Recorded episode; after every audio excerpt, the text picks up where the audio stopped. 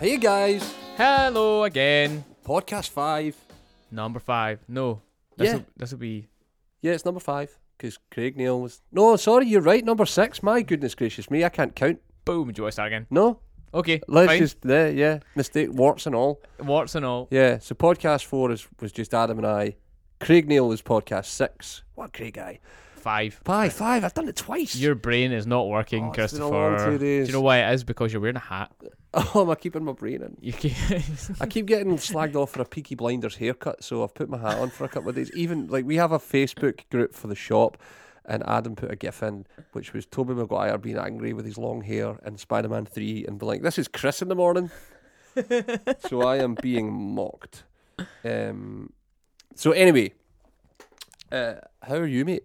I am good, mate. I am very well.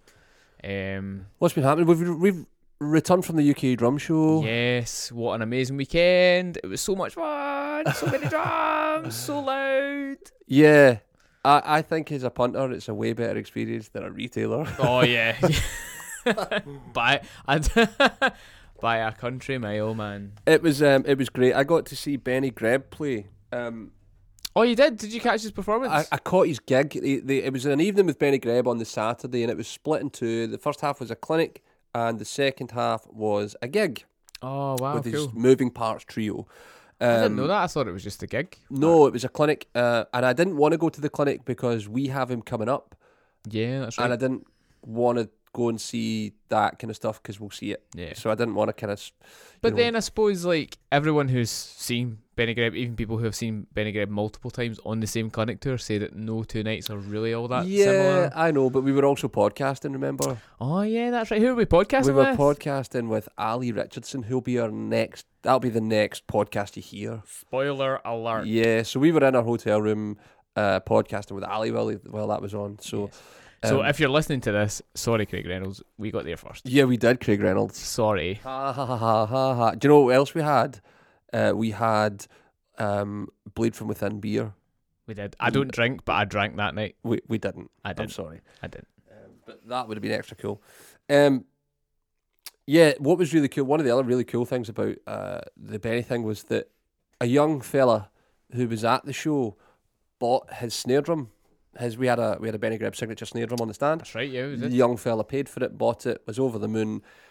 About five minutes later, the sonar guys came to me and were like, "The higher co- Benny was played a backline kit. It wasn't pla- it was it wasn't sonar who sent it. It was a higher company, and they only sent one Benny Greb snare." So Benny played this young fella's snare and Oh. then signed it for him. He signed the head and gave him the drum. Oh wow. Like he was on, cool. he was he was still on the stage, and the young guy got to the front of the stage, and Benny was really cool. Took a minute, signed the drum, and handed it over. So that was pretty cool to see. I stupidly should have socialed it, and I I, I didn't. You- you Or did stupidly not. didn't social it. You Rather, had a little brain poop. I did. Uh, I was also like three beers in, so at that point I was not. And thinking- to be fair, you had a full drum show slash set up for a drum show under your belt at yeah, that point. I, is I, it? I- I did. I had a long two days under my belt. yeah, that was a long But one. um, that was really cool, you know, and that's the I guess the measure of Benny Greb is he takes the time to do that. Like still sweating from being performing yeah, for like two hours and still is super cool. And, Yeah. you know, Goes- takes the time with the with the unions. goes to show what kind of person he is as well. You Yeah, know, he's totally. Just very, Totally. he's not in it just because he wants to play drums. Oh, he's like Oh, he's he's, a super very, cool dude. Yeah, Yeah. he's awesome. Um. So that was the highlight of the show for me. What was the highlight of the show for you?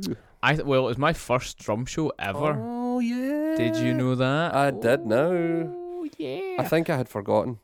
yeah, because there was just like everything happening at once. To be fair. hmm Yeah. Totally. Um, so I, I didn't really know what to expect, but I thought it was really cool.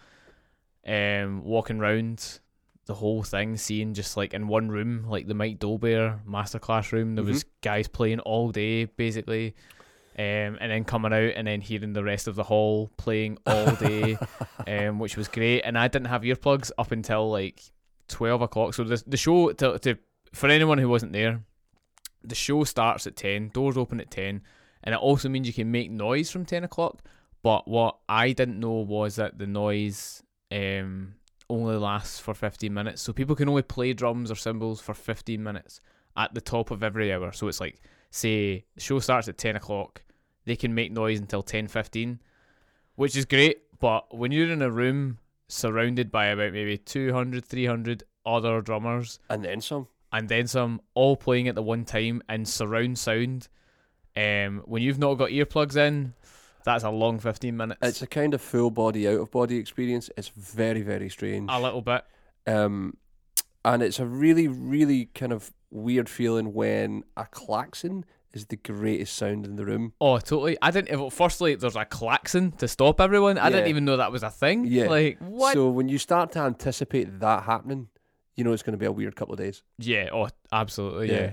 But your body feels like y- you have a hangover. It feels like it's starting to vibrate because there's that much noise and just constant Yeah. for like 15 minutes. all Even- around you. yeah. So like, there's maybe about what like a foot and a half between me and Christopher just now. Christopher, I just used your Sunday name. Mm, I'm very thank you sorry. very much. Christopher, Christopher, Uh, the bread's here. eh? With the long hair. The bread's ready. Um. So with the Peaky Blinders haircut, old joke. Um. So there's, yeah, Yeah. So like, surround sound chaos. yeah. So like, there's maybe about a foot between me and Christopher just now. So we could be talking or trying to talk like we are just now.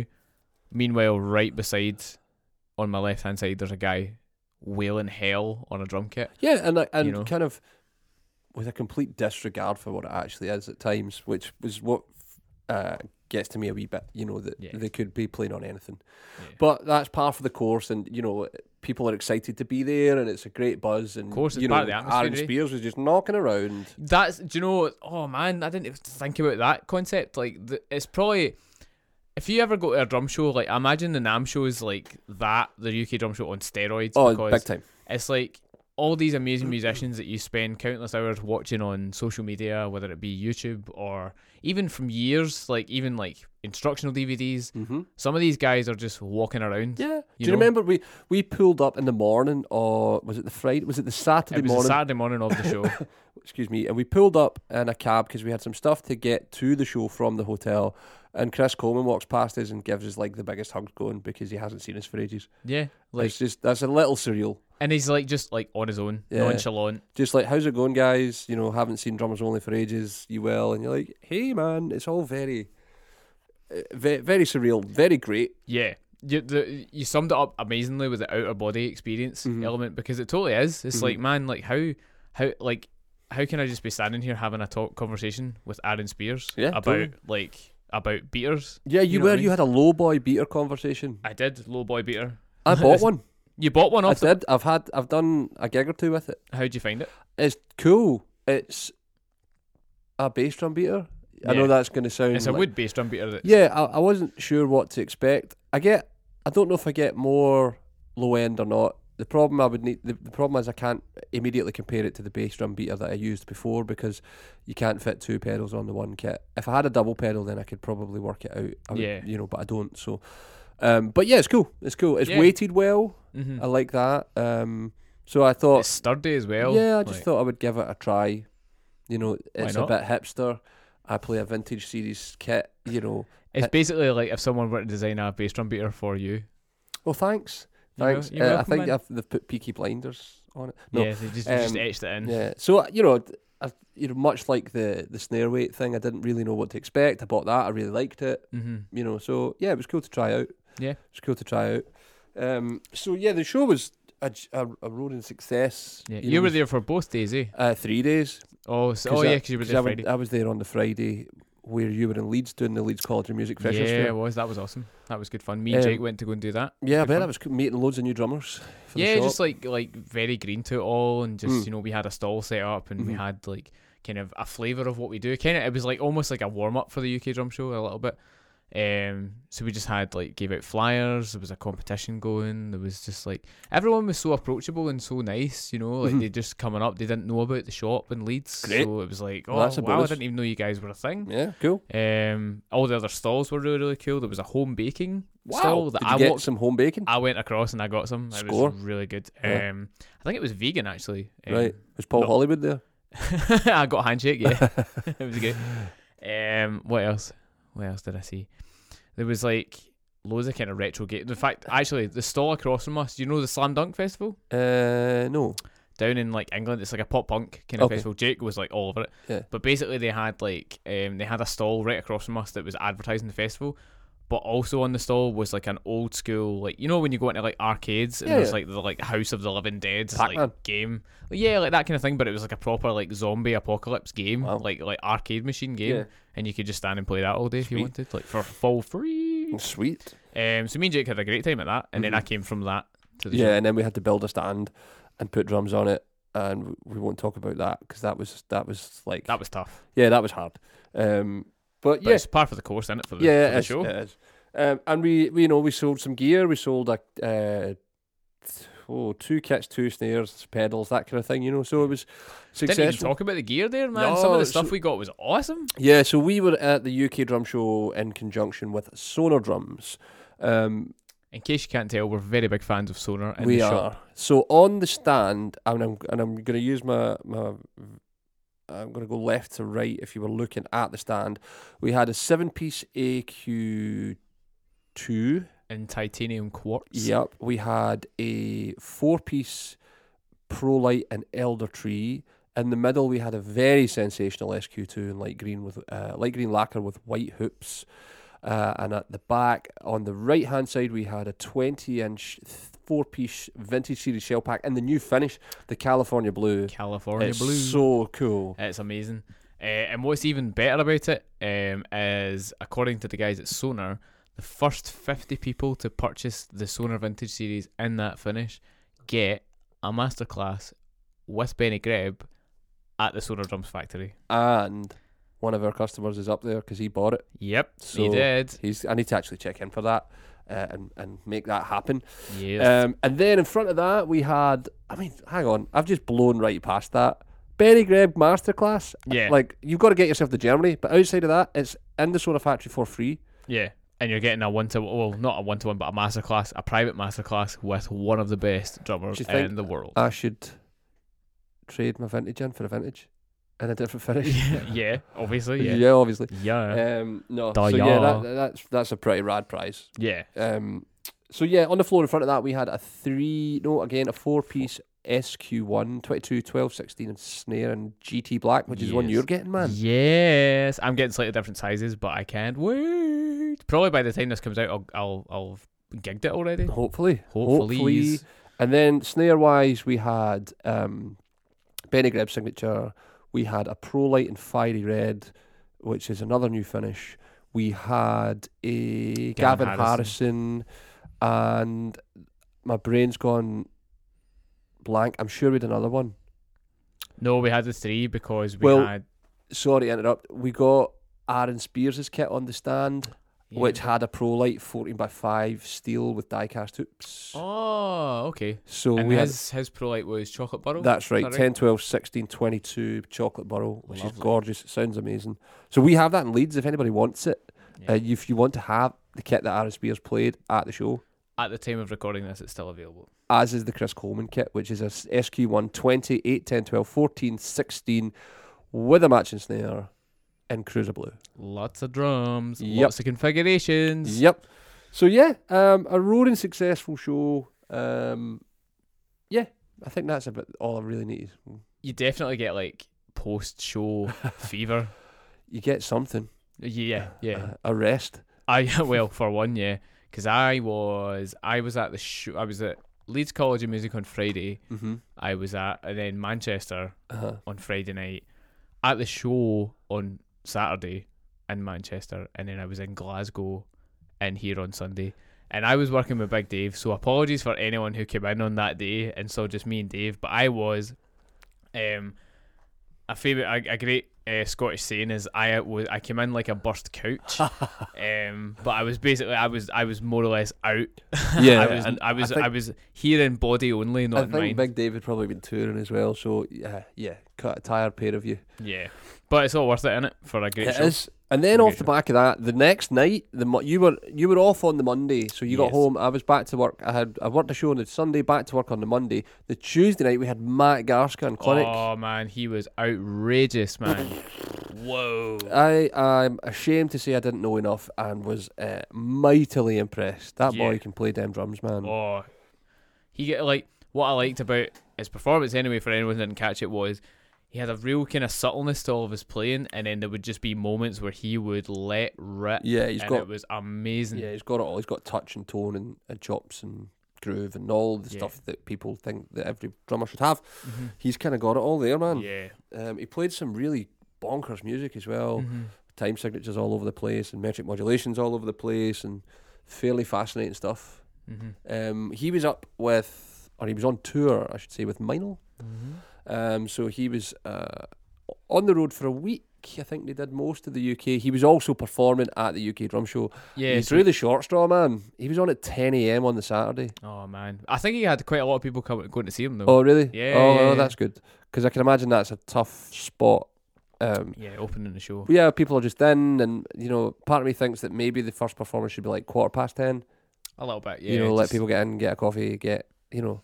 get ready for. But the they day. having said that, they're probably queued for like an hour. So, Probably. Yeah. um, so yeah, that was amazing. He played all three of his signature products. He played his Equilibrium hats, China, and his Stack.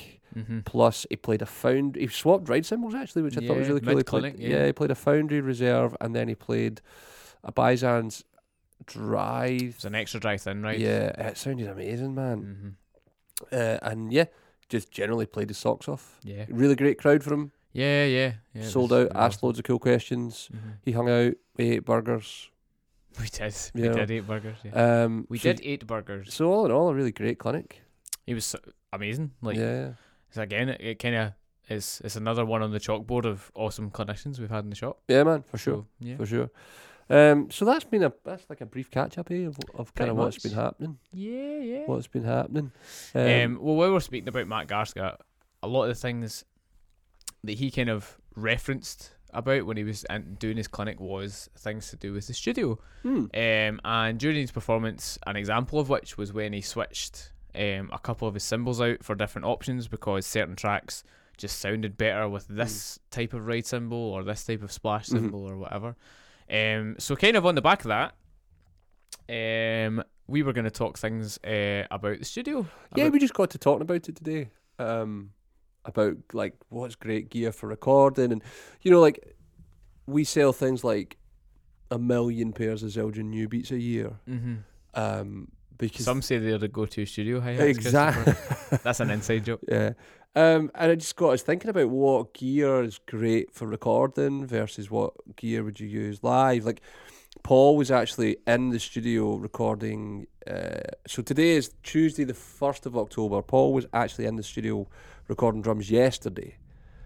Uh, and Paul's great for like just mixing gear up. He's really not precious about like it all saying Sabian on it or whatever. So Mhm.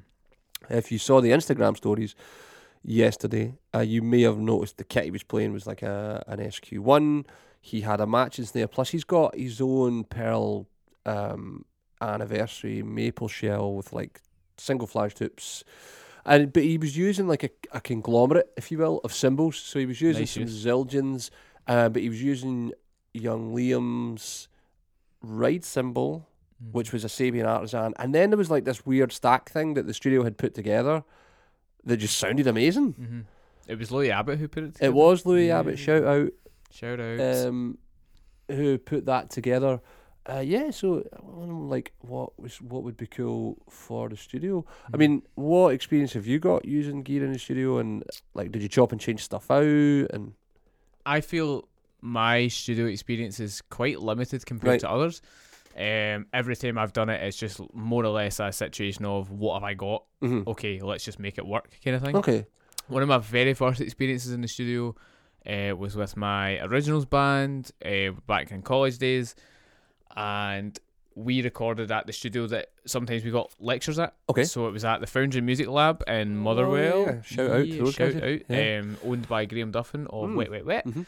Um, and Sandy Jones, the engineer, he's just an engineering wizard. Um, so he kind of, he was kind of, I suppose, in his mind, uh, or to him, I felt kind of bad for him because he was tasked with having to put all these students through their first recording process, which can't have been easy no, um, because not everybody is always the best player.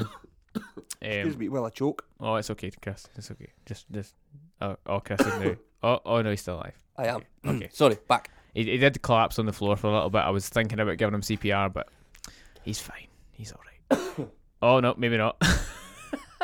Yeah, I think I'm okay. Water went down the wrong way. Okay. That's what they all say. Cyanide. Um, I'm joking. Wait, what?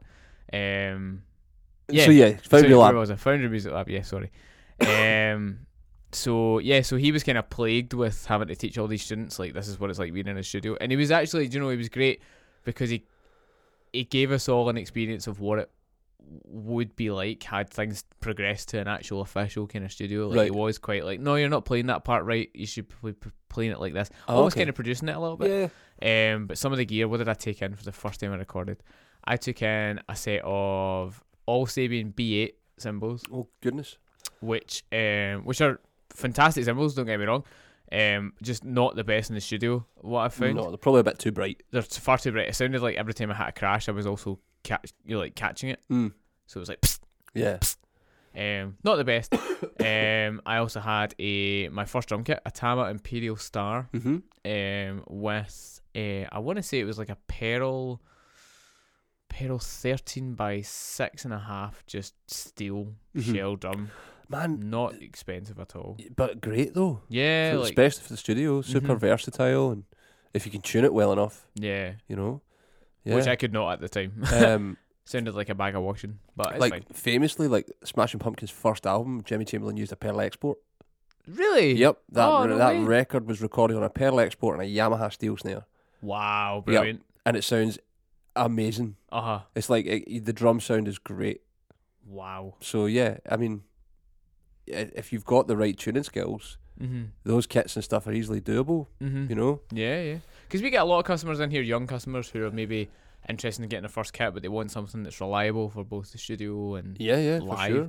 Parallel Export's great for that Yeah, kind of stuff. Big you time, know. right heads on it, get it tuned up. Exactly. Um, I think on my my Tama kit for the first recording, I Mm-hmm. had still had all the original heads on it, and they were all dented as well. oh really? So uh, if anything, shout outs to Sandy for making that kit sound Yeah. passable. yeah, yeah, for sure. I mean, some. I mean, the microphone's only going to pick up so much, eh? So you don't Mhm. sometimes don't really need to worry so much about it.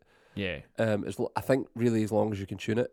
I Yeah. think the first experience you get is that the your drums could be they could go you could go into the, ju- the studio right and your drums sound amazing, but through the microphones they sound really different. hmm So you've really got to spend time working with that. But I d- I, do think, you know, if it's great at source, i.e. the instrument's brilliant, Yeah. then it's going to be much easier. It's just gonna make life so much. Easier. Yeah. Um, one of the first experiences I had was not too dissimilar back in the, when I was a younger uh, lad playing in a band, and my drum kit was like it was at the time I think I had a Honor. So to put it into perspective, that's like a Pearl Roadshow or something. Oh wow. Yeah, like really cheap, low end.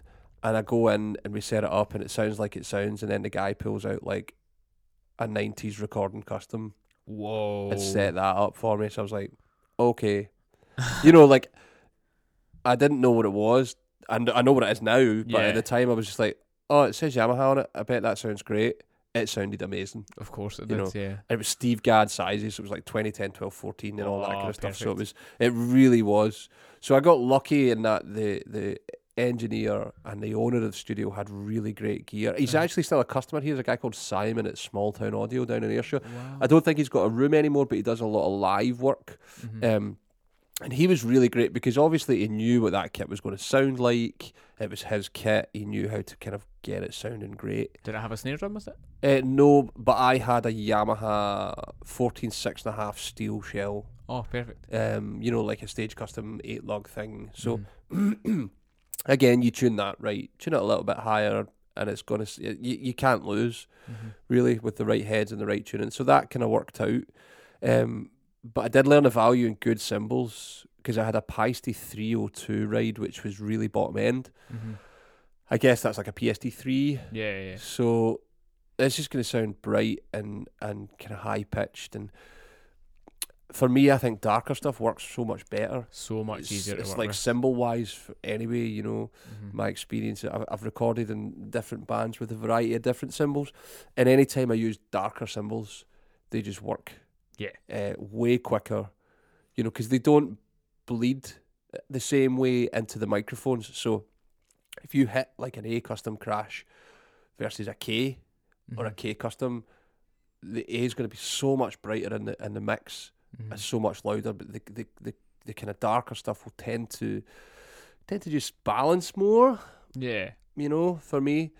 Um, I have done cool stuff like I've experimented with different bass drums and toms. Mm-hmm. So I, I did a record with a band I was in uh, two or three years ago, maybe longer, in Chamber Studios in Edinburgh. Mm-hmm. And Graham in Chamber has got two really lovely kits. He's got a s- 70s stop sign badge Gretsch. Oh wow. Yeah, so I think that was 24, 12 or 13, can't quite remember, and a 16 inch floor tom. Uh, and we put that up and we did a take, and it was like the toms are magic, but the bass drum just was missing something. So he then pulled out a Pearl BLX. Birch Mm. bass drum. So we we did like Pearl bass drum, Gretsch toms, and I think I used a Yamaha f- 13 six and a half brass like yours, Yeah. and it just was great, great drum sound. Like that Pearl bass drum was just killing, Mm-hmm. really, really magic. And the Yamaha snare, it was a rock record, so the Yamaha snare was perfect. you know, Spot on. Yeah. yep, didn't really have to do much to it at all. Meat and potatoes, man. Yeah, man. So it was really cool though to just try different stuff Uh-huh. you know, try different bass drums out. Um, I guess that's the freedom you have in the studio versus live because live obviously like purely for image purposes. I suppose it all has to kind of look at least like it's Yeah. matching, especily if you're in the point where you're in a band who've got a record deal, you've yeah, if got you're on a endorsements. production or something, yeah, it's gonna Yeah. look the part. it needs to look and kind of like have a certain image about it, you know, and like to keep brands happy and all that kind of thing. Yeah. Whereas in the studio, you've kind of like there's no eyes on. no, you if- can't I mean, see the if- music, certainly you if you've got the time, Ah, yeah, totally. you know, I, I totally get like you know if you've got a three hundred quid budget in six hours, mm-hmm. you know, yeah. that's a very very different thing. Um, so yeah, I totally I totally get all that. I'm trying to think. We did a second album with that band, um, and I'm trying to think what I used on that. I can't remember what kit I used. If it was the same, pe- I think it was the same Pearl kit. I really struggle to remember, but I did have like different symbols that day. I had my Istanbul rig, so I used like an Istanbul agop, uh, medium hats. Um, I used um, a traditional 17 inch crash, dark crash, and also used some Sabians as well. Oh, cool. So that was, you know, different flavours in the studio. And we also, I had my Yamaha brass again, but we also tried out a vintage, like a 60s 402. Mm-hmm. But what was really weird is it just didn't work. Oh, wow, that's it just, really interesting. yeah, it was because, you know, those are those are the drums, That's right? like the studio drum, yeah. but it just didn't suit the sound, man. So Mm-hmm. we, g- you know, we used our ears a wee bit, and we we listened back to some stuff. We're like, nah, man, just use that Yamaha. Just it suits the sound of the music way more. Hmm. Yeah. Um, it was way more coherent. Yeah, Um, because the brass is gonna got to be darker, right? uh, yes, and it wasn't as dry as the aluminium, Uh huh. you know. Um, and I just think the brass had more power as well. Yeah, of course. So you know you can look at it. You know you start to get really nerdy in the studio, and you're looking at waveforms, and you're Mhm. looking at you know consistency and all that. And Mhm. the, the the the Ludwig, whilst it was beautiful, just was not the vibe. Yeah. You know, so we changed that out. Um, I've also used a snare drum on a record and re- totally regretted it.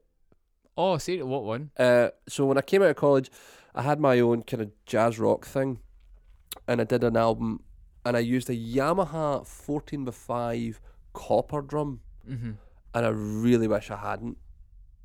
Why come? Because it why why was- come? Why come? How come? Um, it was too dry. When Really? I when I Oh. listen back to it, it's like ah man, that's just that sound is just too dry.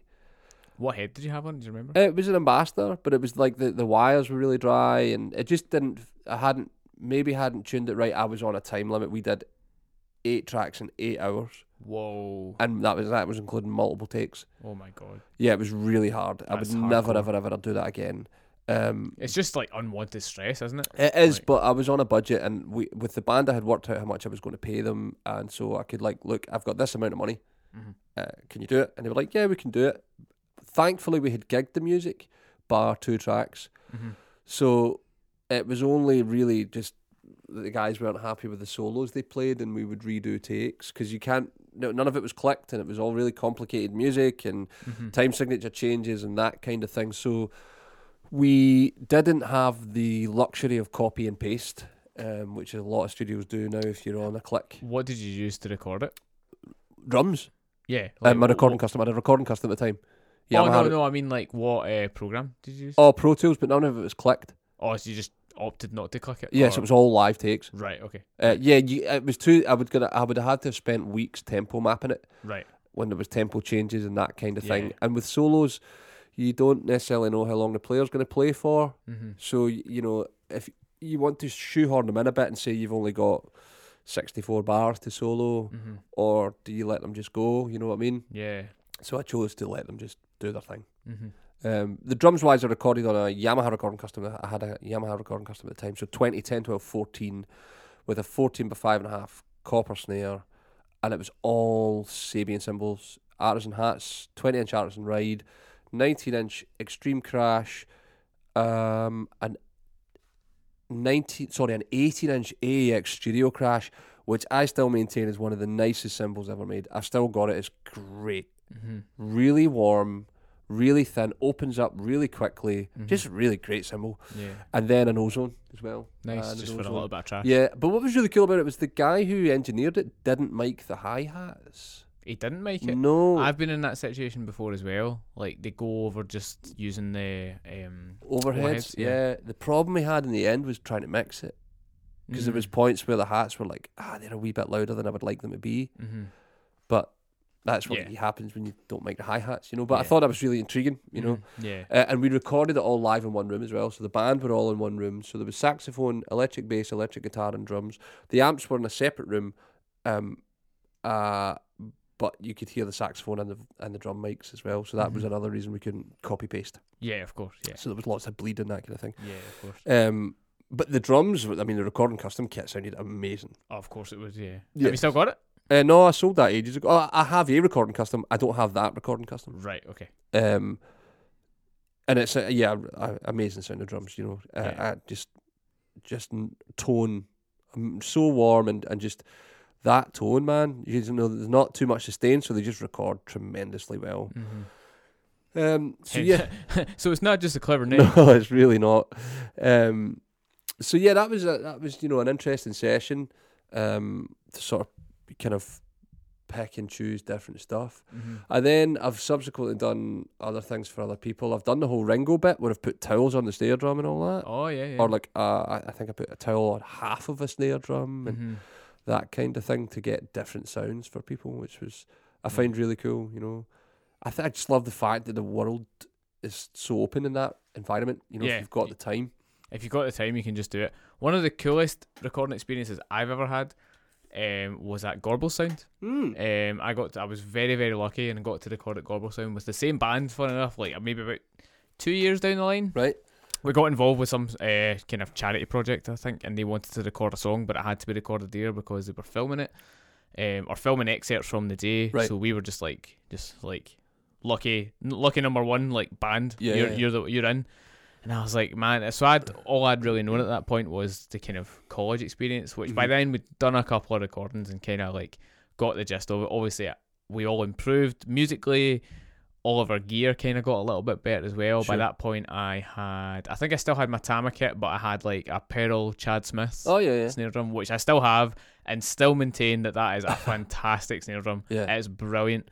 Um, it- and Record well. it did. That was, do you know, of all the gear I took, that was the one thing that stayed on the kit. Really? Yeah. Wow. There you go. Cymbals changed. The kit changed. Did you use the house kit? Because they've got a renown and a master's. Is They've that got right? a- or a reference. Well, they've got a Pearl reference. Right. Um, not a reference pure. In fact, no, it was a reference pure actually. Forgive me, it so was. thinner shells. Thinner Yeah. Shells. Um, and it's the first time I'd ever played a Pearl reference kit, and I was like, wow, Yeah. this is some amount of drums. It was amazing. Um, the cymbals used, um, I had a full set of AEX. Um, Mm-hmm. so I had the uh, accelerator hi hats, Mhm. I had the two explosion crashes, and Mhm. I had the uh, stage ride. I Mhm. want to say, Mm-hmm. um, which are, are all great. They were amazing live symbols. Uh, I do agree with what you say as well about the um, Darker This- symbols. the darker symbols. Um, I still have my 18 inch uh, explosion crash. Uh-huh. I think it's a fantastic crash. It's Yeah. brilliant. Um, but we changed out all the symbols. The only thing that remained the same was the snare because Right. it just, for some reason, I just hit it, and the guy was like, "Cool, that's perfect." No. One thing I did encounter though when I brought my bass drum pedal in was we were going to do a, a take, Right. and the engineer was just like, "Man, like, just something's just not working with that bass drum." And I was thinking it's a bass drum, and he's like, "Man, there's a, a, a horrendous squeak coming from the bass drum." Oh no! Did So- you get bass drum sweet? I got bass drum this week, so um, it came in, and me just being totally green to the whole thing. I was like, I thought it was me, and I was like, oh, I can, I can, I, I can try and change how I play it. He's like, man, it's not you. Don't worry, it's the pedal. Like, yeah. and it's like, I just need some WD forty, and I was, was it like, your pedal? it was my pedal. Right, It was okay. like a single chain Tama. Like, Okay, yeah, it was- yeah. I still got it from my first kit. And I was like, oh man, oh, I don't have any, I don't have any. He's like, man, we're a studio. We've got like, like Yeah, yeah. a full cupboard of that stuff. Yeah. Like, and I didn't even know what it Do you know was. what's really weird about that, man? Like, if you listen to some older Zeppelin stuff, the pedal squeaks like half the charm. Really? Yeah, like you can, there's, you know, you go online and find it. I can't remember what songs it is. I think it's like Black Dog or something, and you can hear his pedal squeak. That's cool. And so many people are like, ah, because it's a wee bit more real. Yeah. I um, guess so. You know, we we were a p- like a proper like bubblegum kind of pop band, Right. so they were like, man, we don't like if Super we're gonna do clean this, and- yeah, let's yeah. we need this cleaning, clean eyes, bro. Um, and that's also the first time I played some minor cymbals as well. oh, cool. What did you use? I had a pair of 14 inch sand hats and I had a 20 inch sand ride, Right. which when I took them out and hit them on their own, I was like, man, these sound like interesting. Yeah, Like, yeah. I yeah. wasn't going to say bad because they don't sound bad. Everything kind of doesn't sound right in, without context. Yeah, behind it. totally. But in that song, it just worked. The Yeah, hi hats were perfect. Yeah. Like you know that way I was playing them, and I just wasn't because they weren't what I was used to. I was so used to bright cymbals. Yeah, yeah. Those accelerator hats are just straight up pop punk. Like yeah, right. that whole kind of bright sound. Yeah. Um, so when I switched to something, I guess more kind of untraditional, shall we say? Um, it was just like, what are these? But when I went into the room after I took a take, I had done a take, uh, took a take, done a take, Yeah, yeah. da-da-da-da-da-da, Take a took. uh, take a took, take a chance full on full me. of a took. if you change your mind. Um, when I went in and listened back to what I'd played, I was like, man, that like the cymbals sound great. Yeah. like sound great. I can't I can't remember what the crashes were. Um, but I just know that it just the whole the the, the, the drums themselves just they're probably the, one of the amazing best Well, drum sounds I've yeah, heard. Like, Gordon, who works here, still maintains that the reference is the l- the best live sounding kit he's ever worked with. 'Cause Really, Gordon, yeah. yeah. he does a lot of sound engineering and, and live engineering, and really loves it. You know, he's, he's he reckons for live, it's just yeah, it's, they're they're hard to beat. is there like a perfect kind of wood for recording? What a question! I think when we we, we may or may not have a really, uh, really, really. What's the word I want? Celebrated sound engineer guest coming on, so maybe we'll save that for him. Maybe actually, yeah, that's a good Um, call. I, I mean, personally, I've recorded. I mean, I've record. I've now recorded my sonar kit as well. The vintage. of it. Yeah, the vintage series. I don't know if there is. Uh, I think, like you talked about, it's all about context. Mhm. Um, so it really depends on the song that you're recording at the time. Yeah. You know, um, you know, we listen to all these iconic records that had like way more limited gear Mm-hmm. than we do now. Yeah. Um, they say Birch is the best because it's pre EQ'd. The tone of it, that's supposed to be the thing. Mhm. It's you don't really need to do that much with it in the studio. yeah. But again, it's context, it's heads, it's tuning, it's the song, it's the size of the bass The drum, player as yeah, the well play- could be. it's so much of it. The stick, the brush, you know. Yeah. So I don't know that there's a perfect um, material. Mhm. Um, I've never recorded acrylic. I've No, I've I've hardly never. played acrylic. I know some people that that have like uh, Jamie McGrory, a friend of ours. He's he's sure he's got a Yamaha FRP snare, which is an acrylic snare, and he thinks they sound great recorded. He's got a Vista light as well. Uh, he does have a Vista Light, you're right. Um, so, but I don't know how he how he's got it, if he's recorded it or not. I do know that years ago we had a customer who had a uh, an acrylic f- kit, and they came in because they were having a problem with the floor tom recording. They couldn't get there was like a high end squeak whistle thing that they couldn't get out. So we had a hydraulic on the top and an EC2 on the bottom Whoa. in the end to just get rid of this tone. wow. So it, it killed like all the tone of the drum because I think the shell was just thick and super bright. Mhm. So he was having a bit of trouble with that. Um, but that's not to say, I mean, re- a- again, context, acrylic, pop punk could work really well. totally, yeah. you know, totally. Um, so yeah, I don't know. I don't really know the answer to that question, but we'll maybe Yeah. save it. You know, we'll Mhm. maybe save it. Um, How was your first experience playing along to a click track? hellish, Aye. really hellish, um, because I hadn't I hadn't done enough practice. the biggest lesson I learned was take the accent off beat one. Take the accent off, beat one. Yeah. I've never heard this advice before. Yeah, What's so- it- what is this sorcery? Take the accent off, because then if it goes pear shaped, there isn't an accent reminding you you're you're not on beat one. So you could be on the click, Uh huh. but it could be you could have played a bar of five and it won't matter Yeah. because then it can get chopped in and fixed and it's fine. so learning Oh, that okay. lesson was amazingly valuable. Yeah. The minute I did that, it was much, much, much easier. Yeah, just change because the you game a can little bit. move and play in and out of the click, and it can f- it can ebb and flow and all that stuff that people talk about. But if you've got like beep, boop, boop, boop, beep, the minute you hear that, it's like I'm uh, you freak out. I'm in a different bar. It's like if it shifts to beat two because you've turned the beat round, Mm-hmm. you start to panic, and then you stop a take, and all that kind of stuff. Yeah, and then that's more time. Yep. You know. So take the accent off, and I guarantee it'll make your click life much easier. Yeah. The other thing I learned as well is if someone who's not you makes a mistake, keep playing yeah. and get a drum take. Mm-hmm. Like I learned that the hard way. It was like, oh, th- this, I was in a, a band Hercules Mandarin. I used to play, and we were doing a, a, a an EP, and um, the bass player made a mistake, and I stopped. And the guys were like, nah, nah, nah, nah, man, just you keep playing Mm-hmm. and we'll just punch in. I was like, oh, there's my greenness. I had no idea that, that was Of a thing. course. And uh, how would you know that? Totally. I 'cause- didn't know that yeah, either. like mas- when I mas- first recorded. Yeah, so, you know, if you know the song inside out, you Mhm. know, um, and can do it, then get it done. Yeah. One of the hardest things I, I learned in the studio was uh, recording without any vocal guides. That was That's- so hard, That's man. a roast, man. Yeah, Yeah. like, you got we so I hadn't realised that that was going to be a thing. yeah. Of, I was like looking at my singer, like, why are you not singing, bro? And he's like, because I don't need to. It's like, I'll save my voice for when I'm. I was like, oh, okay, great. I have to really think about this. yeah. Um, my jazz degree helped. Playing jazz music helped because there's no voice usually, you know. Mhm. So keeping a form, all And- of a sudden, In your head. yeah, it became right. Okay, Mhm. uh, so I got by, but yeah, I had to practice that as well. Yeah. And uh, One one of the struggles I still have to this day, actually, we were just talking about it not too long ago, is not flamming yeah, that uh, like which when you're in a live context, it's live music, you don't notice it as much. But as soon as you're just kind of isolated out and soloed out, man, I never noticed how much my my right hand and my left hand flam Yep. whenever I try and play them both at the same time. mm-hmm.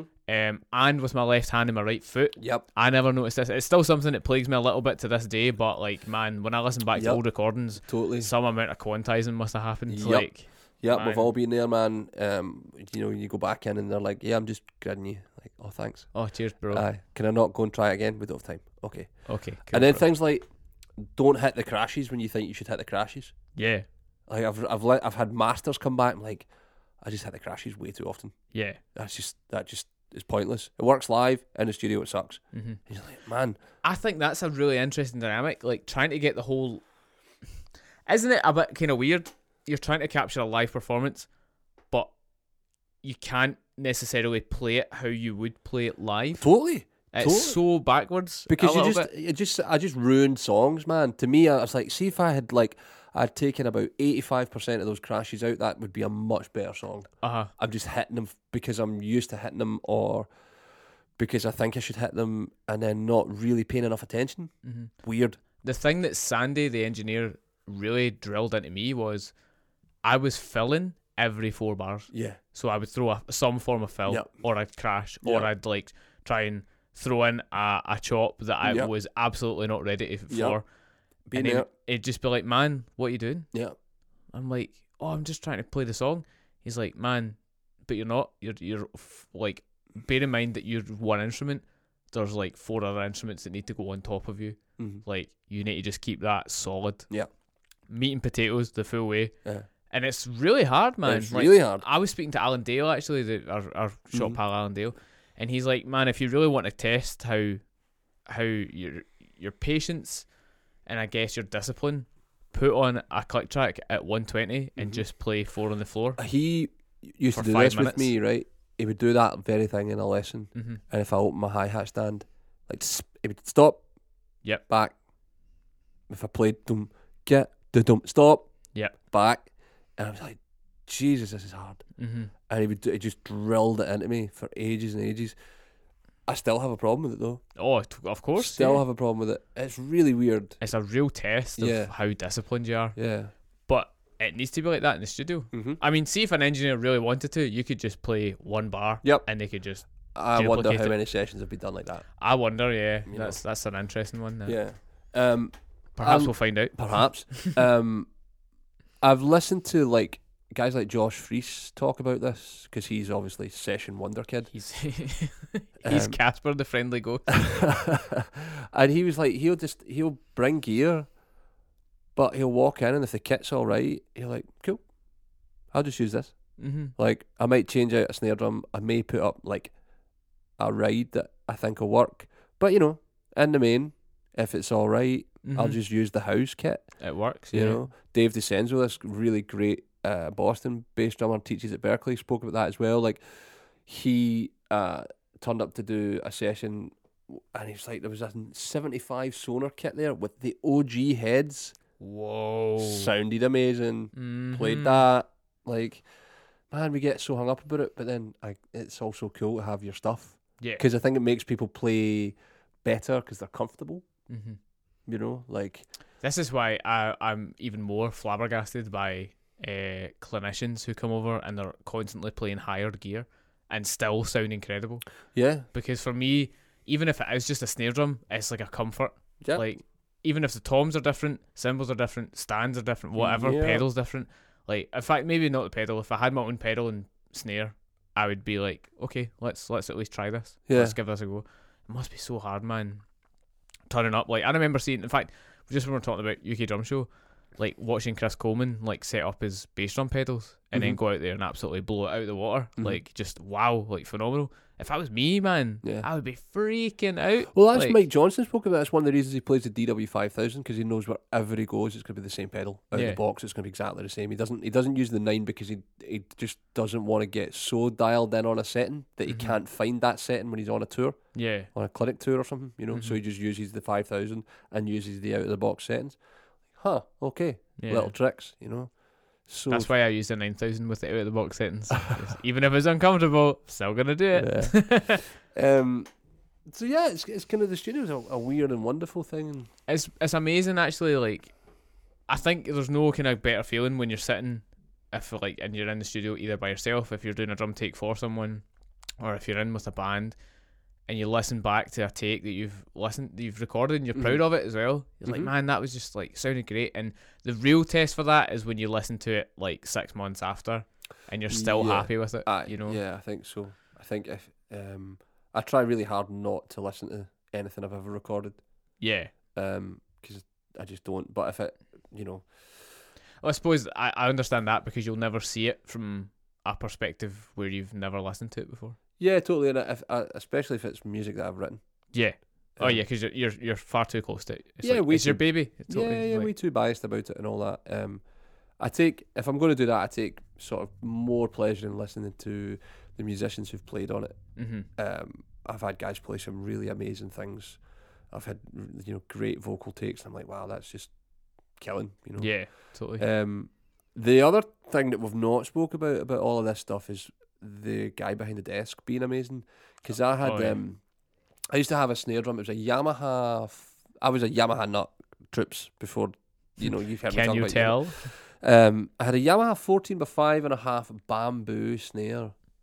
I know this was a What? snare that I had seen like uh, in adverts and old magazines or drum collections. You know, and I'm like, what is that? And I came across one on eBay and it cost me like 250 quid or something. I got it for an absolute song and I got it delivered. I took it out of the box, I hit it. I was like, I hate it.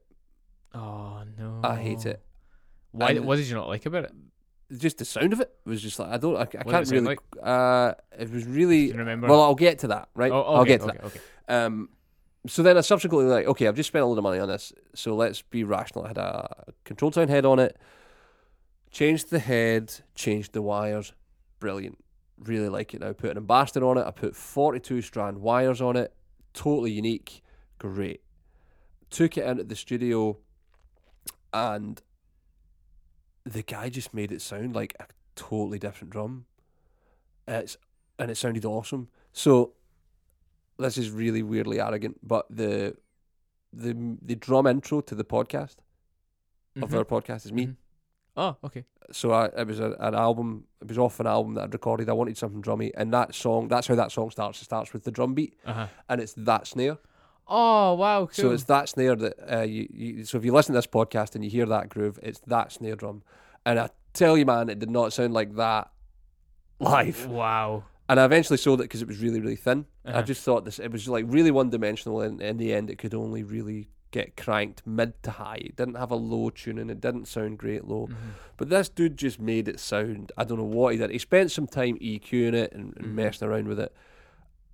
And man, those guys are really worth their weight in gold. Absolutely. It's the same with a live engineer as well. You can Yeah. tell when a band's not got a great live engineer Yeah. because just everything. Oh, I suppose it's probably easier to spot if they don't have a great live engineer because everything's just kind of all over the place. Same Yeah. with a recording. Yeah, Um, but man, just what a difference! Just Yeah. like And you know, someone you- who knows what they're doing. yeah. You and know. knows the if you're in a studio, they know the room you're recording in because that has a major impact on how everything Totally, yeah. sounds. Um, you should check it. I should, I'll link this. You should check it. There's a guy called Alex Reeves. Uh, he's a session player in London. He did the last. I'm sure he did the last Elbow record. He certainly went on tour. Like he played on the live stuff with Elbow. He's a Sonar guy. Plays a vintage series. Mm-hmm. he did an article and a, a video series for Sound on Sound magazine called Drums in a Room, Mhm. where he would play. He took the same like preamps, the same mics, the same songs, the same drum kit, same cymbals, and recorded it in like six different rooms. Mhm. And the difference in the drum sound is unbelievable. Mhm. So he recorded it from like he went to like rack studios in London or Yeah. air studios to like little bedroom sessions to like an office thing, and it's unbelievable the difference in the drum sound. Yeah. Um, Was there was there a, a, a best one? Like Uh, I would need to re-listen to it. I've not listened to it in Uh-huh. ages. Um, but the whole thing was to just prove to people how much the room makes a difference. yeah. So when you've got a guy who knows the room Mm-hmm. because he knows the studio well Mm-hmm. and knows the drums, that can that your drums sound. It doesn't matter what you do; they just sound amazing. Yeah.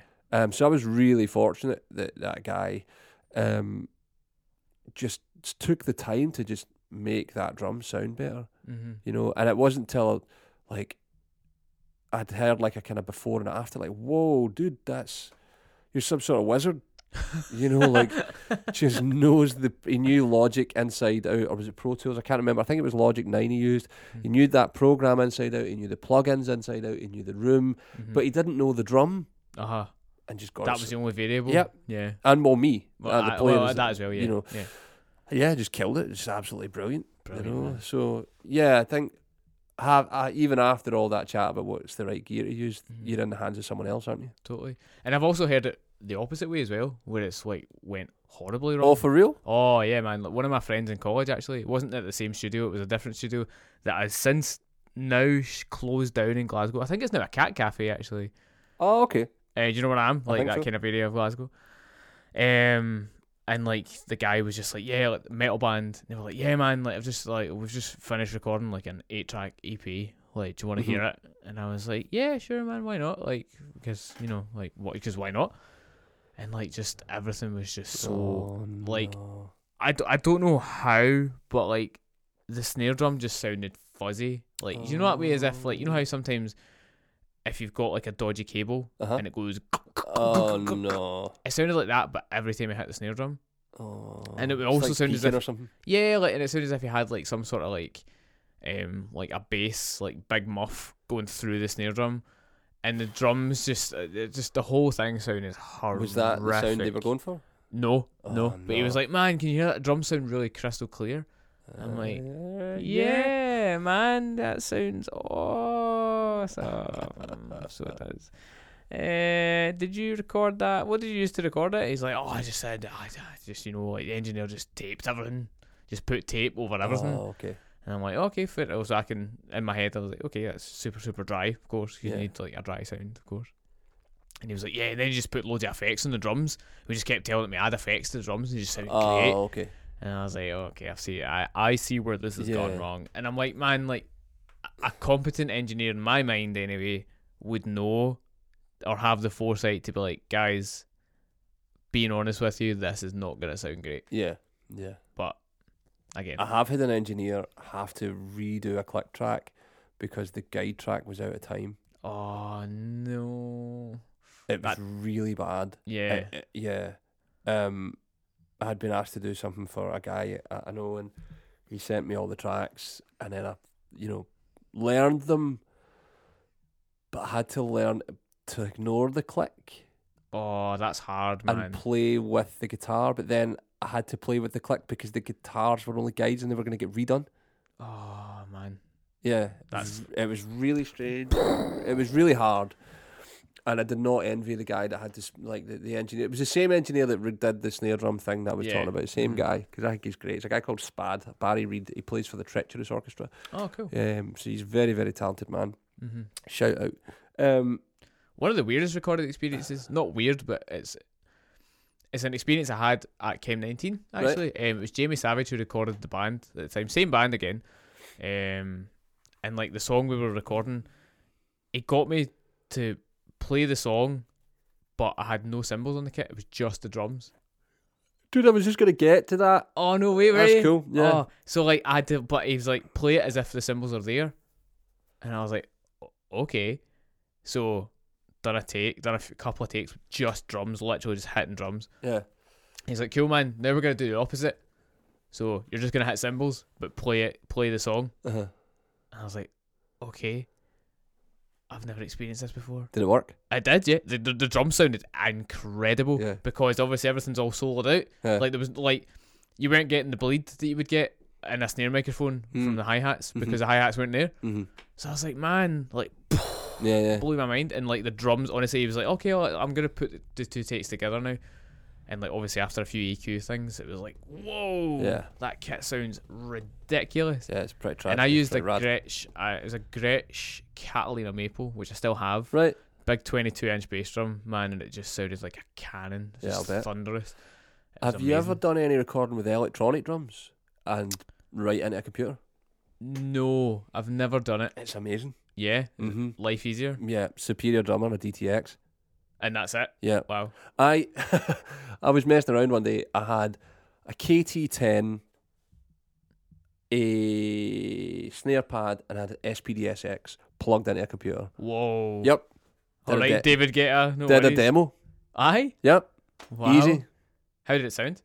Like I mean, it was a superior drummer thing, so the plug-in sounded amazing. Yeah. So Did Yeah. it feel? uh, Did it feel real though? Like, did it sound like a real? Uh, yeah, yeah, because it's like real recorded drums. Yeah, so I know, So yeah. the samples, yeah, yeah, it sounded Yeah. fine. Yeah, Because I've heard like people who have recorded before, it, it does sound still a bit glitchy. yeah, yeah. Um, that's cool though. Have you still got it? Uh, I think so. In that either Superior Drummer 2 or what's the other one? I can't remember the name of the program. Gets used a lot in Nashville.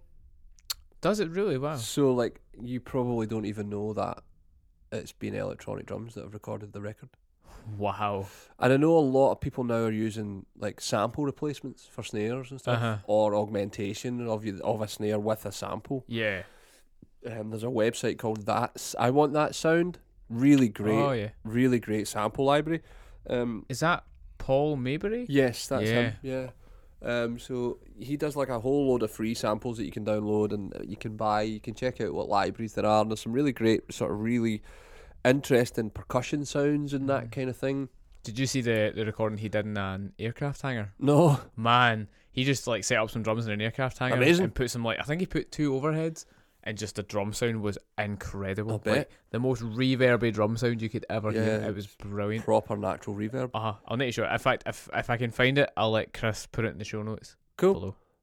Um, yeah. So, oh, and I mean, one of the things, one of the really cool things you get with all that stuff, if you're into it, is that you get like a variety of different sounding samples that might just suit more than the gear you have. Yeah. And I know that's kind of maybe counterintuitive for a drum shop to say, but it, dep- it really depends on what you're trying to get done with the recording. You know, Yeah, you can it's- and it- augment really great gear. And it also goes back to what you're saying about the time and you know Yeah, like, totally. if you've got time and you've got the equipment, if you've got five snare drums that are all different materials and you've got the time to chop and change them and find which one works best, then that's great. But not everyone has the budget or the time no, no, or but the if- equipment to yeah, do that. you know. But I mean, even the the drummer program on Logic itself is really great now. yeah, it's great. Yeah, so they, they do like you know the, the samples that are there the way they, they've got i think they've got like they call it producer kits i think there's about 12 different kit sounds and you Uh-huh. can tune them and tweak them and it's like all of a sudden you're going to get really pro drum sound for your demo hmm You know, it's it's come like Craig talked about actually how Twin Atlantic right now Mm-hmm. those drum samples have come s- a long, long way Uh huh. to help him produce a really great demo before he goes in and even records the drums. Yeah. You know, it's pretty rad. Have you ever had to? I know you touched on it briefly, but like really drastically change a part. Yes, I have. And funnily enough, this is probably one of the only instances where we've we've changed the part for recording purposes, Uh-huh. but then we changed it back Oh, for playing really? it live. Oh, wow, yeah, cool, it was okay. a bit kind of bizarre. Um, so we were playing. It was in actually. It was Gorble Sound again. So we were For those sorry, for those of you who don't know, Gorble sounds a really top end studio just round the corner from our shop. Yeah. It's a great like Fratelli's record there and churches recorded the Church first is recorded album, yeah. there. Um, you know, a whole bunch of people. So Yeah. anyway, Um, so yeah, so we recorded there, and um, there was like a middle eight section before the kind of last chorus that we changed up, and I just played a slightly different groove, Mm. and um, it worked great in the recording, but like being honest, it was very uncomfortable for me to play. right, So the band then switched that because we had that almost like a live element anyway, because we only ever played the song live. We hadn't demoed it, we hadn't recorded it. This was Mhm. just us going in to do all that process at the one time. Um, so then we had it a certain way in the recording, but then live we just changed it up and used it as like a, a crowd participation moment. oh, okay, cool. Um, And I- so, sorry to interrupt. So No, you it's in that recording session, and you changed out all your gear. changed out all the gear apart from the snare. Did it make you play differently? A little bit actually, yeah. So what did it change? it changed my approach firstly. I sat for some reason I sat a lot lower than what I usually do. Right. Like I had like my knees were like up to my chest. And I'm not a s- tall guy, but like um uh, yeah, it was just it was it was weird because again it goes back to that whole I had my snare drum and I had my pedal, so I was comfortable Mm-hmm. in that respect, but I was also in an environment that I was very uncomfortable in. hmm And it's like you know what it's like in the studio. hmm All eyes are on you or like in a room hmm you know, and you know that like everything, every nuance of your playing is going to get picked up by these microphones. Yeah, yeah. So it's like a little bit scary in that kind of way. So I guess my playing changed because I was like, oh, I'm in a, a, a really like amazing studio. I want to show these guys that I can play, Yeah. you know, and it's quite funny actually. It, it kind of almost goes counterproductive because you try and do stuff that you just can't do Yeah, yeah, totally. in front of guys that you really don't want to see, that really don't want seeing that you can't do this, Yeah, yeah, you yeah. know, and Yeah. you know, I remember being at college and we got a studio recording class and we would record something and then we would go into the control room and the lecturer blew up the waveforms between me and the bass player to just show how far apart we were. oh no, Yeah, that was pretty savage stuff, Oh, man. man. So you got to learn. to- You got to go away and just play together for ages, so that Yeah. it gets tighter and tighter and tighter, which I find really fascinating. You know, because that takes like years of doing. Mm-hmm. So you see how those studio guys get paid tons of money Mm-hmm. because they're amazing. Do you know? I've just remembered this one experience I had there.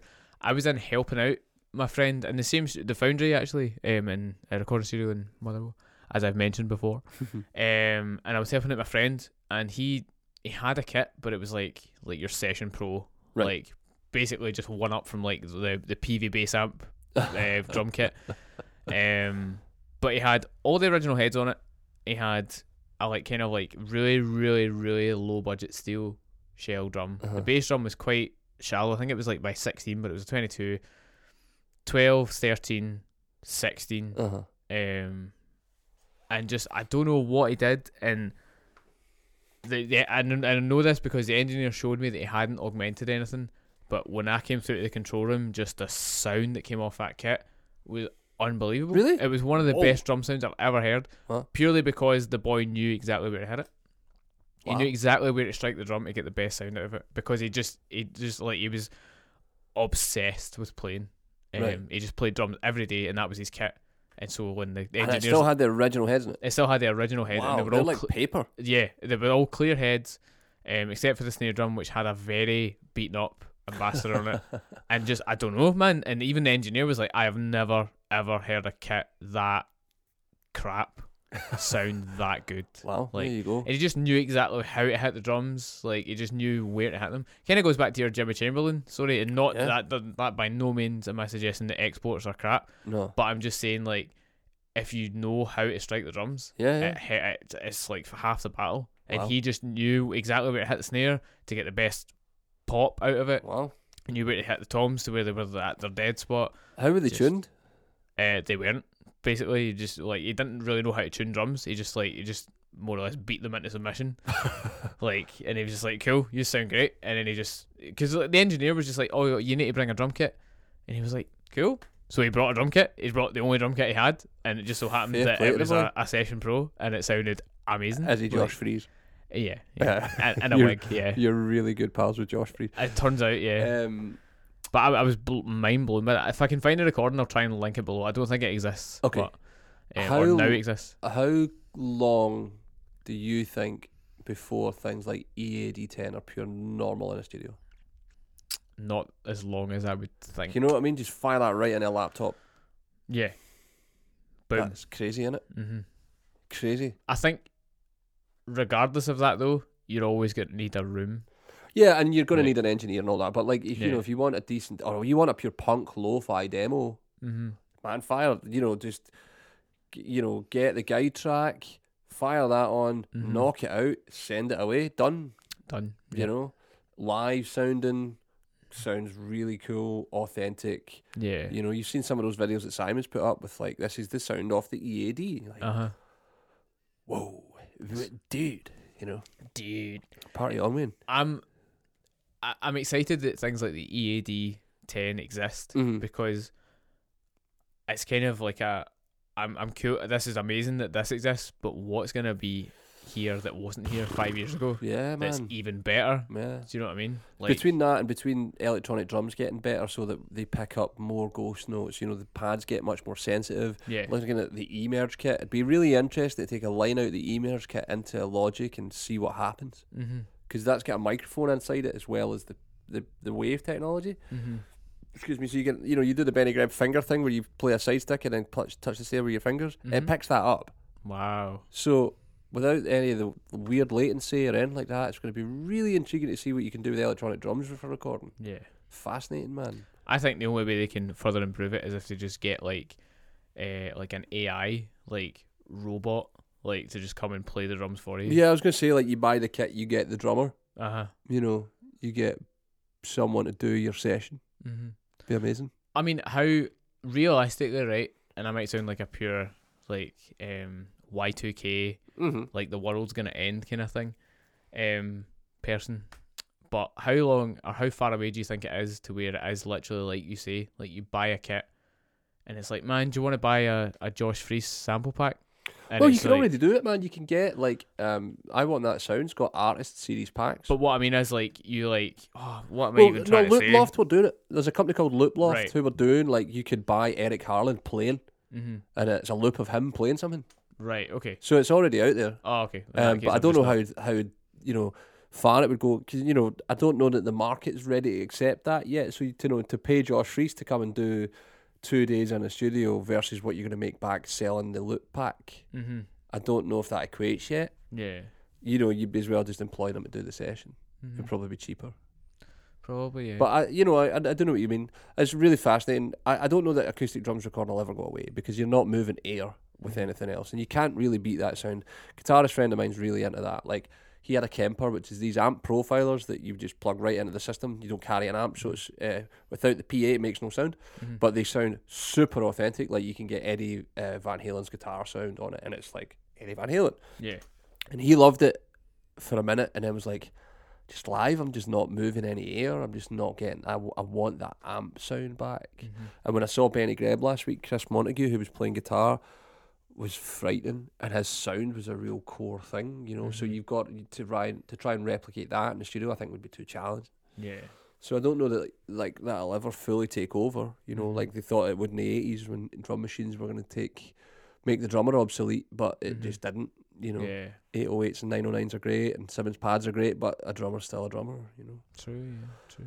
But who knows where it'll go, you know. That's what I mean. Like I'm trying to think of even what I meant by that. Like, like I had it in my mind. It's like, man, like, how far away are we to where, like, you do turn up to a session and like next thing Thomas Pridgeon or something like that's like on the grid already, and he's like, I don't, I don't know. Well, I I'm, mean, am more re- thinking out loud. that's no, loud, I you're- think. I, th- I think, you know, because there are remote sessions, so you, you know, it's it's no problem for you to get Rush Miller if you're a bass player. hmm And you know you could turn up as a guitar player, and you're playing with Rush Miller. I've played with Damon Minchella from Ocean Colour Scene. What? I've never met Damon Minchella. Mm-hmm. He did the bass on well, the the, the track with the the stuff that I did with the guy who had to fix the click track. Mm-hmm. Damon Minchella played the bass on that, Whoa. but I've never met the dude. Yeah. So, you know, that kind of thing already kind of happens where, you know, you'll get easily get remote tracks. And it was remote because the guy who put it together was living in London. Mm-hmm. So he just sent me the tracks. I did the drums, sent them back. He was over the moon, sent them to Dam- Damon, who played the bass on them, sent them back. Mm-hmm. He then played the guitar and vocals. Wow. So it's all I've like I've been on a record with Damon Michelle. Whether or not it's ever seen the light of day I- is, I don't know. But you know what I mean. That's already there. Yeah. So, you know, you could if you're not a drummer, you could quite easily turn up and be playing with Pridgeon and Yeah. never actually know. Mm-hmm. You know, never have a clue. Yeah. And I was remember reading that and listening to a guy talk about, I talk again talking about Josh Rees, and uh, he'd done a tr- session on drums, and week later came back to do a session on bass to find out he'd been replaced on drums. you know what I mean? He was like, "That's not me." And he was like, "Ah, sorry, man. Yeah, we we switched you out." And he's like, "All right, mm, okay." He was Have on- you ever been in that situation? Have you turned up to Uh, the studio and your drums have been replaced by someone else? No, because any recording situation I've been on has been in a band. Right. really. Okay. Apart Yeah. from that one kind of session thing I did. So, Yeah. um, I, I haven't either, but I was just curious. in case. um, so yeah, I'm I'm not on. I don't have any prolific recording career where that would be a, a, a thing. Mhm. Um, Imagine like just getting into the mindset of someone who has been replaced. Like, man, that must be like pretty hard to take in. well, eh, only if you find out who, Well, I suppose, yeah, yeah. because I mean these guys that ghost drum on stuff, um, and the band never know. This is where I, I always like thinking about the psychological element of this. So, imagine you're a young drummer and like one of your favorite songs, like, and you think it's this drummer when it's actually someone who's like Josh Freese and you don't even know it, but you think it's like someone else. Yeah, totally. Like, man, just That's when it comes. It's like you know, guys have got a sound. Then you know Mhm. if um or if you know if you go and see that band live, you're like, that's not how it sounds mm-hmm. when I listen to it. yeah, You know, funny. Um, but I guess that's just to get the track right, man. That's Of- the of way it's course, got- yeah, you know, that's- that's- sometimes that's where it's got to go. yeah, totally.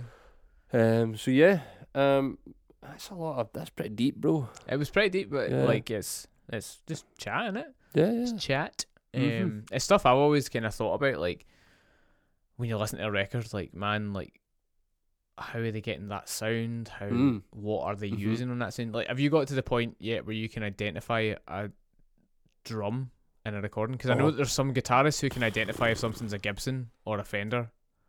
Oh man, I don't know. Like, I think I can. I could probably blind test drummers. Right, more than the actual gear, Yeah, and then by you know law of just by deduction, association. you like- know knowing what they play, Mm-hmm. I could probably do that, but I don't think I could just be like, oh, that's a Black Panther blade snare. Yeah. Like, I reckon I could. I think I could maybe pick out a Black Beauty, a Ludwig Black Beauty. oh, I'm not. I, I don't think I could. You don't think so? No. no, I don't think I could. I think I, I maybe like on an old school recording, Mm-hmm. but anything pre sorry anything post 80s 90s where effects and processors and all that changed Yeah. probably not um i don't think so No. i don't think so um my ears are not that good Right. um i mean i could probably you know i could probably take a punt at saying i think that's brass Mm-hmm. i think that's maple um but i would probably be drastically wrong and i, I remember when the shop did a clinic his very first clinic was with a guy called Ron Daller, 2006, and he did some sessions in New York, and he let us hear this track. He was like, "What kind of snare drums this?" And everybody was like, "It's like a 14 by 8, a 14 by 7." He's like, "Nah, it's like a 14 by 3," and we just managed to make it sound absolutely enormous. yeah. So there's all that wizardry goes Yeah, on. of So like, course, yeah. you know, I probably would struggle to do that. Like, Mhm. but I could probably identify Alex Van Halen really quickly. Yeah. Yeah, just like he has a sound, man. Mm-hmm. He has a sound, you know. So I could probably hear him and go, "Yeah, I think that's Alex Van Halen, or I think that's Vinny, or I think that's Dave Weckl, or Jimmy Chamberlain or do you know what I mean? Like Mm-hmm. out of context, I could probably hear them and be like, yeah, I think that's like that. Yeah, yeah, totally. Having said all that, do you play rock band? You ever played rock oh band? yeah, yeah. Do you know how totally. you can get isolated drum tracks now? Yeah, yeah, yeah, yeah. So all that stuff's on YouTube. So you could probably find out, you know, you do a Green Day track and hear the drums like, oh, it's Trey Yeah. playing Ludwig. That's what that sounds like. You could maybe teach yourself to do it. I don't yeah. know. Um, you know, but you could like certainly identify Ringo straight away. Mm-hmm. You know, yeah. Dave Grohl straight away. Mm-hmm. You know, but then you, you don't just don't know what they played in the studio. I know. Yeah, that's it's kind of You know, It's, did it's, Dave it's an play Tama unwinnable game. on those Nir- Nirvana records? Who knows what Butch, Butch Vig had in the studio when they were making those records? You know, Mhm. so did they play Yamaha? You know, like Mm-hmm. Yeah. there's all those stories of guys just hiring in Gretsch kits for the studio because they apparently sound great. you know. Yeah. who knows? it's amazing as well. Like, how many instances do you think this is just where my brain goes? Right, I, I Mhm. pure, I like if I was a stoner, like this is gonna be like, dude, what about like? How often do you think there's been a decision made on a drum, like either a take or like a, an instrument used or whatever, Mm-hmm. that's like been so insignificant at the time, but it's like, man, like that wouldn't be that song without that. Oh, If you know what I mean. I think that happens a lot. Do you think it happens like like just like oh can you just play this? Yeah, I get Cool. super nerdy, right? So I read. I used Really? to. Read, yeah, thanks. yeah, I wish you'd mentioned. Um, thank you, Luke Skywalker. No, um, I used to read drum magazines all the time. There was a magazine called Drumhead. It's still around. It's Jonathan Mover, who uh, is a tremendous drummer. Uh, it's his magazine, and he did a huge spread with Matt Chamberlain, who's Mhm. another massive session guy. And at the time, he was playing Cravioto drums, and he went into the studio and he set his kit up.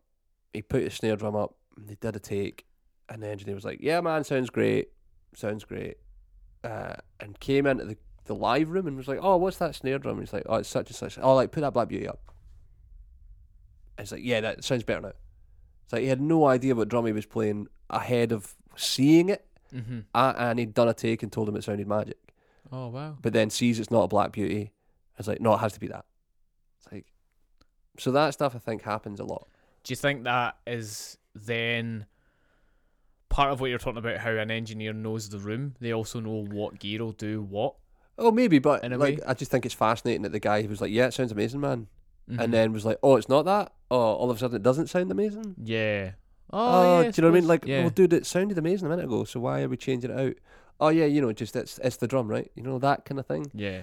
Who knows, man? But certainly not me because I've not got a, enough of a career in it. But it's really fascinating to hear these guys talk about it Mm-hmm. uh, to me, I think, anyway. So Yeah. it's really interesting article that because he was talking about you know he, he played Istanbul and uh, Agop and Cravio, and he said I will, g- his whole thing was I'll go to great lengths to get those particular products for a session, Mm-hmm. but if the engineer wants me to use a '63 new classic, uh, classic maple rather, then I'll use that because Mhm. if that's what the track needs, then that's my job yeah. you know, my job is not being precious about what symbols I have to play on a session. Mm-hmm. It's more getting the sound right and getting the track right, you know. This is I didn't know if you knew this, but this is a big reason why uh, Aaron Sterling of uh, Mhm. John Yeah. Mayer Mhm. why he doesn't endorse a drum company. Hmm. He has a cymbals, he has Mhm. sticks, he has pedals, but he's like, man, I just want to be able to f- be free and use what I want to use Yeah. for the songs, for Yeah. the tracks. Yeah. Like I think in John for John Mayer, he's playing a custom company in America called Sugar. They're Right. called Sugar Percussion, and that's the kit he's using for touring with with John Well, Mayer. ah, That's really weird because I had heard him. It's maybe changed, but he was talking about he had an old, an old '60s thing, hmm an old Pearl '60s Mm. thing, 2012, 14 that he took out on tour, and, and Mayer would just ship it wherever they wanted to go. Yeah, I think this sugar kit's the same, Right. but it's just like, man, I don't endorse drums because I want to have the freedom of being able to use like, oh, I feel like playing Ludwig Mhm. today, you Yeah, know? yeah, and I totally get that. He's like symbols, Istanbul for life, Yeah, pretty yeah. much. But yeah. drums are the one thing I'll not endorse. Do you follow on Instagram? Do you follow follow Blair Sinta? I don't think I do. no. He's great for all this stuff. Really? He played for um, Alanis Morissette at a point. He's played for Josh Groban, but he's also a, an, like an LA session dude. And he'll you see him play like 28 inch marching bass drums and like Wow, yeah, cool. Radio King snare drums and using really weird brushes and sticks and all that stuff. and he's like that. I think he's Istanbul, but I don't know what drums he plays. But yeah, he's into the wacky, Mm-hmm. you know, checking all that stuff out. You know, yeah. it's really really great to see all that. You should follow his Instagram, man. It's really I, cool. I think I will. and yeah. you'll see him like he- he'll post footage of him doing a take, and like going back to what you're talking about, not playing hi hats, but he's playing the air. yeah, You know, so that the right hand's still moving, and so it's all still in time, which I think is really hip. yeah, Um, but yeah, it's just ab- all about getting that sound, isn't it? totally, yeah. You know, Like Andrew, uh, Aaron, Andrew, Andrew, Aaron Sterling put up a video not too long ago, and it was of oh, I'm gonna get this wrong, so I'm just gonna double check and make sure. Mhm.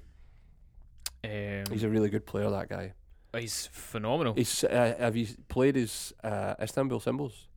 Uh, I have. I've had a go on the 22 inch ride, Yeah. and it sounds insane. It's, it sounds awesome. We sold another one the other day. Um, yeah, they're just super cool. Th- So those cymbals are modelled after like a '60s Avidis and a, a 602. Really? Yeah, so he sent two cymbals to Istanbul. I got up and like, can you make these, please? And they did. So yeah, they sound absolutely mega. Um, he's a really interesting, dude. That guy.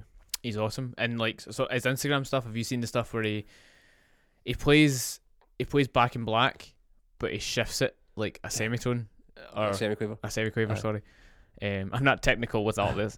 um, I found a video um, I'm talking about, and he's got uh, he put up a video of him playing with a early 2000s Ludwig hand hammered bronze 14 by six and a half. Right. And this drum sounds a crazy, amazing. He calls it LeBron's James, which I thought was quite good. Um, but this drum sounds amazing, and it's like just super, super fat sounding. It just Mm-hmm. is amazing. Um, yeah, it's awesome. He's, he's currently playing in the background. Yeah, just Um, while I double checked it. Um, Where are you on all that big fat snare drum stuff for recording stuff? I love it. I Right. think it's really great for achieving sounds very, very quickly. I've used it on one recording. Right. So I think it was was it last year, year before 2018. It was 2018. Mm-hmm. Uh, I was doing some uh, demo recordings for the wedding band, um, and I had my 1960s uh, Ludwig Superphonic Right. uh, LM400, Mm-hmm. um, and I used it, and it was great for all the kind of like rockier kind of stuff, and Mhm. it was just that kind of sound. Engineers like great, and one of the songs we were recording, I can't remember which song it was specifically, but that sound just it wasn't working Right. because it was just far too sharp, and like I, I I'm perhaps at that point in time wasn't skilled enough tuning wise to get it to sound deeper than what it was, Okay. um, and it was old as well, and like the hardware's Yeah, not yeah, always yeah, I the get best it. on it, you know. Um, so I was like, oh, I've got this in my bag, so just put a 14 inch, just regular, big fat snare drum on it. Boof, Done. perfect. Amazing. Engineer's like, what snare's that? I'm like, dude, it's the same one. He's like, but how? And I'm like, well, well now. Um, have you used them a lot? I've used them more live actually Yeah, more than I've like- than I've used them in the studio. Uh, I need to buy another one because I, I was playing a 13 snare for the longest time, so I have a 13 big fat snare drum, but I don't have one for a 14. Mhm. So I, I should get one. And yeah, it's, it's like a really quick way uh, to get that sound, just really quickly. like that really fat dead sound, really, Yeah. in like no time at all. So, and it's astonishing how quick it happens as well. yeah, Just yeah. like wow. Yeah. Like so it's a different drum. yeah, yeah. Instantly a different drum. Have you ever experimented with one on a floor tom? Yes, I Yeah. have, I have. What do you think? I think it's great. Yeah. Yeah, I think it's really cool. It's really yeah, I've done that as well. Um, so I, even the 13 would work on the, f- the floor tom, but um, Uh-huh. it, it moves around. Yeah, that's So I wouldn't do I wouldn't put on a snare for Yeah. fear of it like bouncing about and stuff. And you just the last thing you want is that kind of disaster. and actually just off the back of you saying that, that's how my thirteen inch one split because I had it on a fourteen inch floor tom and it was just kinda rolling around Ah, a Oh, little bit and it just kept hitting it. And there's a little plastic little plastic kind of like grabber where you can like yeah, yeah, yeah. grab sure. it. Aye. that came off Oh no. and then I hit it like I, obviously I hit it and that plastic thing came off eh, because it was rolling around it wasn't Uh-huh. staying stationary um, and then because it was rolling around my stick then caught the the exposed part Ah, and no, it no, started no, to kind of yeah, break yeah. so yeah, Yeah, that's word to the wise use Yeah. the correct size Yeah, snare weights are a thing. yeah snare They're rates are great great. Paul Uh, used one in the studio he did, aye. Yeah. Yeah, uh, so he used a, a brass one with the seventies. Uh, half of the 70s yeah, insert. half of the seventies thing. Um, I'm a total convert for those, man. I was really skeptical when they came out about, yeah, is this just knitted and, and going to be a bit vibey? is this just a gimmick but Yeah, it's totally it's not. Mm-hmm. totally not. They are amazing. So, yeah, convert to those. for anyone who's never used one before Um, there's a few different models. So there's the M1B, which is quite a small kind of piece of leather. That's kind of the first point of access to the Snailwake kind of brand. Um, and it kind of is it's curved, so it fits onto the triple flange hoop, and it also fits round the kind of bearing edge of the drum. Um, sits on top of the head, and it magnetizes to the triple flange hoop. You've then got the next one up from that, which is the M80. So imagine that kind of small little leather times two as a one kind of piece.